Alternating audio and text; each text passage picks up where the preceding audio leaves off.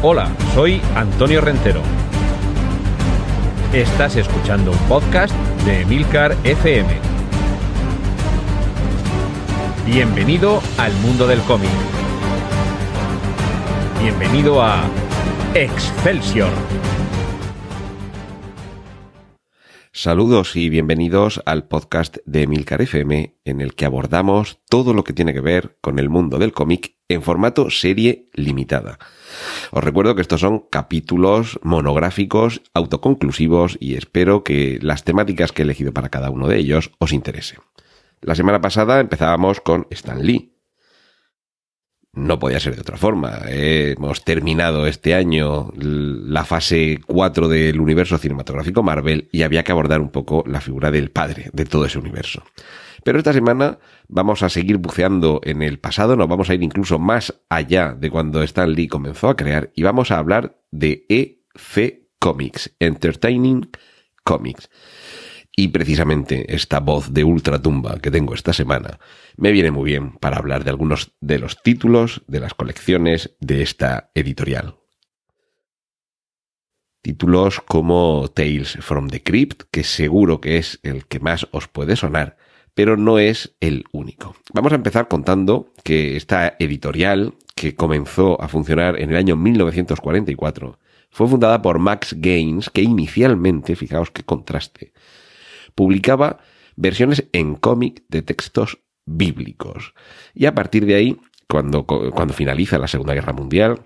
cuando comienza en Estados Unidos una, una especie de, de etapa de florecimiento general de cultura, subcultura y ocio, es cuando eclosiona esta serie de colecciones de cómics. Pero además hay un elemento importante y es que la editorial F Comics, que inicialmente significaba Educational Comics, cómics educativos, se transforma en Entertaining Comics, cómics de entretenimiento,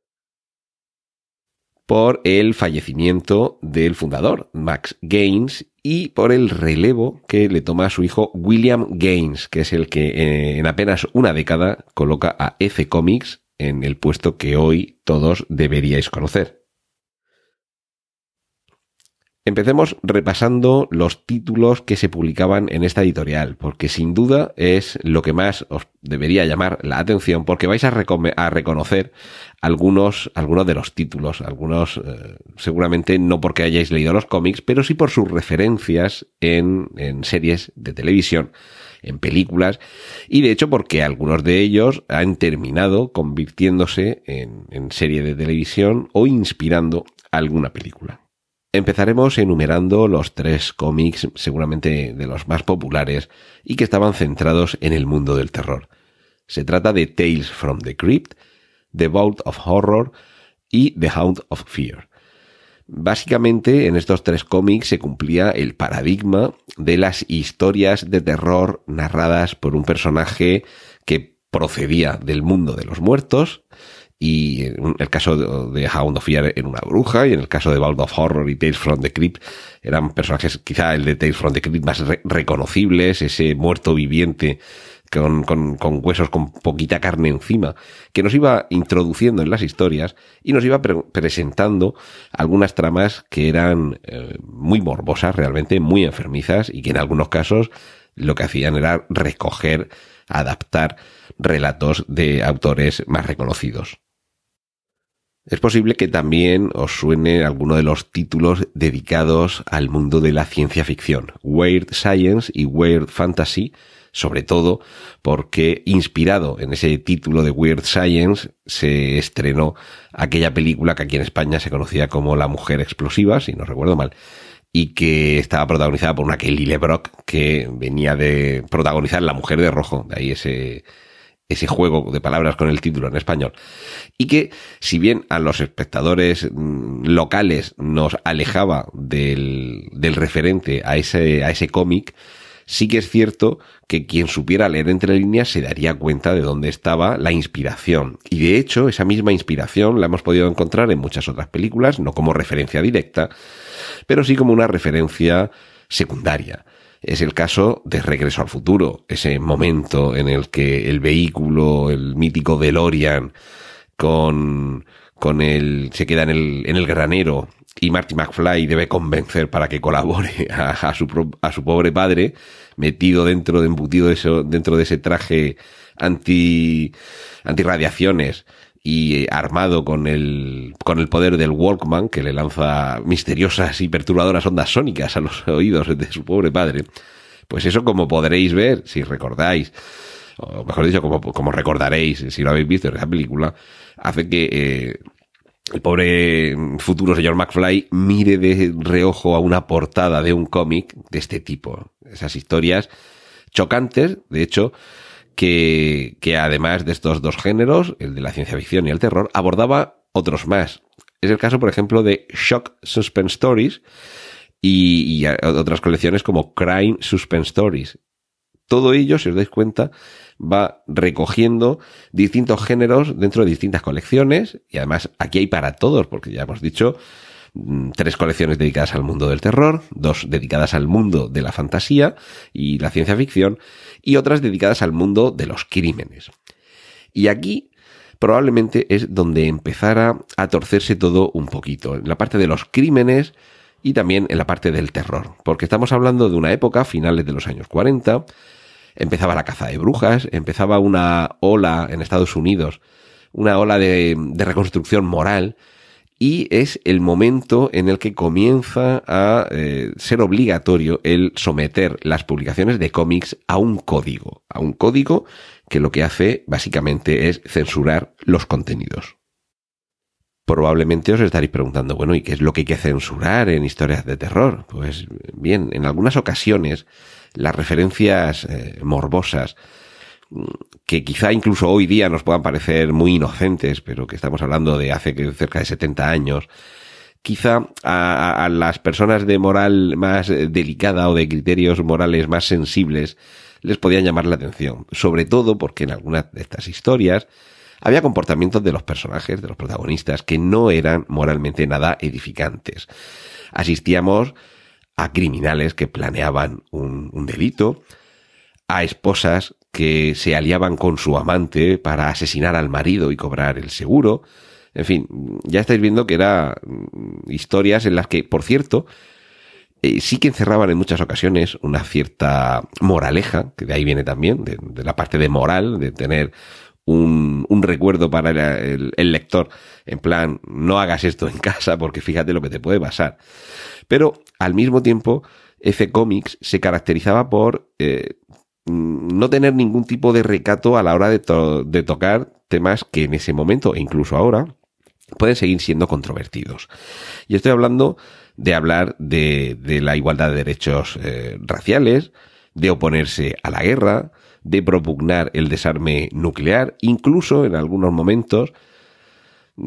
sobre todo en, el caso a lo mejor de la ciencia ficción, podemos encontrar incluso historias que probablemente podrían inspirar películas posteriores como Naves Silenciosas, en las que el tema medioambiental también estaba presente, la protección al medio ambiente. En el caso de algunas historias, la protección al medio ambiente de un planeta al que se llegaba o que precisamente ya nos habíamos cargado nuestro planeta y por eso teníamos que salir en busca de otro planeta. La cuestión es que todas estas controversias, el, mostrar en algunas ocasiones eh, secuencias en los cómics, viñetas bastante explícitas en cuanto a violencia, nunca en cuanto a sexo. Bueno, ya sabéis que en Estados Unidos siempre se canaliza mucho más de la, del, del sexo que la violencia. Entonces, no puedes enseñar con perdón una tética, pero sí puedes ver cómo están descuartizando vivo a alguien. Entonces, eh, eso era un poco lo que trataba de atacar eh, este código eh, moral, ese, ese código que seguramente habéis visto en algunos cómics, el, sello de Comics Code Approved, o sea, aprobado por la Comics Authority Approved, aprobado por la autoridad que, que vigila que no se publica aquí nada, nada extraño, pero en algunos casos, fijaos si eran mm, políticamente incorrectos para aquella época, pero hoy nos podría parecer de lo más normal. Es el caso de, una historia que es bastante famosa, que se titula el, Día del Juicio Final. Estamos hablando del año 1953. Y lo chocante, lo que provocó un revuelo en aquella época, es que el protagonista era un astronauta negro, un astronauta de color, que, que representaba a la República Galáctica y, y que encontraba allí que había divisiones, entre comillas, por razas, entre los robots. Es decir, estábamos ante una forma de trasladar a un relato de ciencia ficción el problema que existía, recuerdo año 1953, en Estados Unidos. Y esto además con un, con un golpe final, porque es un poco ese, ese end twist, ese giro final, es casi sello de identidad también de EC Comics, que es que estamos toda la historia esto es un poco también Shyamalan, ¿de acuerdo? Aquí nadie ha inventado el agua fría, solamente la, la embotellan de otra forma. Pero te están contando algo desde un punto de vista, o dándote a entender algo, o dejándote que tú mismo caigas, no en un error, sino que te confíes. Y en el último momento en este cómic, eh, ante esa situación, ya digo, de, de conflicto racial, el astronauta se quitaba el casco y entonces veíamos que era negro. Eh, ese, ese, tipo de choque final es sello de identidad de muchísimas, por no decir casi todas, las historias de los cómics F. Por cierto, es posible que sí que os suene más una de las publicaciones de esta editorial de F Comics, que es Mad, eh, loco en inglés, M-A-D. Eh, fue la más exitosa sobre todo porque hubo un momento que como no se contaba con este sello de aprobación de los contenidos, los cómics comenzaron a venderse bastante menos, de hecho comenzaron a no venderse. Y finalmente en el año 1956, desde el año 44 que se había fundado, eh, William Gaines, el hijo de Max Gaines, tuvo que cerrar la editorial. Claro, de todo ese eh, sello de autoridad censora, quien se había escapado era la revista humorística y satírica Mad, muy popular en los años 70 y 80 en Estados Unidos, y bueno, se, suele decir aquí en España para entender un poco de qué se trata, que es algo así como el jueves, pero no, o sea, el espíritu no es el mismo, la crítica no es tan ácida, desde luego no son tan irrespetuosos como son el jueves, no se utiliza en términos gruesos, por supuesto, ni hay desnudos, pero sí que es cierto que durante décadas ha sido Mad un exponente de ese sentido del humor que eh, enlazaba muy bien con el sentimiento de gran parte de la sociedad. Eh, en cuanto a autores, es eh, posible que algunos de los autores que participaban en estos, en estos cómics, tanto como escritor o como autor de las historias en las que se basaban, como los dibujantes, os puedan sonar. Estamos hablando de eh, historias basadas, por ejemplo, en historias, o sea, en narraciones, en relatos de Ray Bradbury, de Harlan Ellison, que, que ya de luego con ese soporte, con esa base, todo, todo funciona mucho mejor fueron muy populares a través de sus publicaciones en estas páginas, autores como Harvey Kurtzman, pero otros muchos eh, sí que os pueden sonar más porque después evolucionaron en otro tipo de, de, estilos y sobre todo en otro tipo de publicaciones y han llegado algunos, eh, no vamos a decir hasta nuestros días, pero los que ya en los años 70 y 80 comprábamos cómics sí que nos sonaban mucho porque continuaban publicando. Estamos hablando de gente como Frank Frasetta, como Jack Kamen, Al Williamson o sobre todo Wally Wood, un ilustrador especialmente dotado para la ciencia ficción, para además dotar de volúmenes voluptuosos a las mujeres que aparecían en sus cómics. Y desde luego con todo este plantel de grandes autores, de, dibujantes y de guionistas excelsos, la recomendación no podría ser otra que buscad donde podáis alguna reedición. Y, además, según tengo entendido aquí en España, ha habido alguna en, en, tomos, porque esto eran cómics, pues eso, de, de 32 páginas, de aparición mensual, y yo tengo la suerte de que en los años 80, finales de los años 80, hubo una reedición en Estados Unidos, no exactamente facsímil, porque por ejemplo las páginas de publicidad y las cartas al, al, director no reproducían las de la época, pero en todo lo demás sí, era una reproducción facsímil y debo decir que ahí caí, caí y mm, la mayoría de los cómics que, que tenían eh, cayeron. Estamos hablando, pues los, los mencionados Tales from the Crypt, eh, The Vault of Horror y, y yo si lo he dicho al principio y ahora, no me acuerdo. Bueno, los, los, tres títulos, los tres títulos de terror, Tales from the Crypt, Vault of Horror y Hot of Fear, los de ciencia ficción. Y había también incluso títulos de guerra, porque mm, estábamos hablando, ya digo, de una época al final de la Segunda Guerra Mundial. Pero en este caso, en lugar de ser unas hazañas bélicas en las que el héroe era siempre virtuoso, aquí veíamos, y esto también forma parte de este espíritu transgresor e iconoclasta de EC Comics, veamos la parte olvidada del héroe, la parte ruin en algunas ocasiones, el miedo. Y claro, estamos hablando de colecciones dedicadas al mundo del cómic, de, perdón, al mundo del crimen, incluso al mundo de, de la medicina. Esto ya empezaba a, a enlazar con los culebrones televisivos. Y, y, casi siempre desde esa perspectiva, de esa óptica, desde luego nada, nada complaciente con el sueño americano.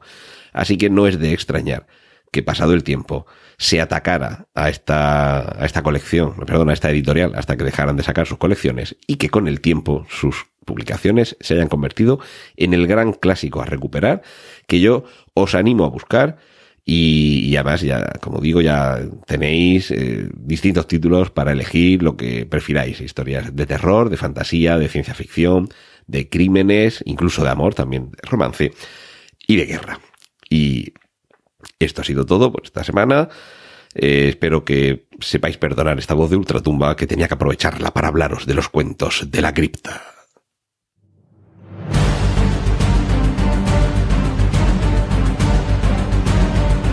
Has escuchado Excelsior, un podcast de Antonio Rentero para Emilcar FM. Puedes escuchar más episodios y contactar con nosotros en emilcar.fm barra Excelsior.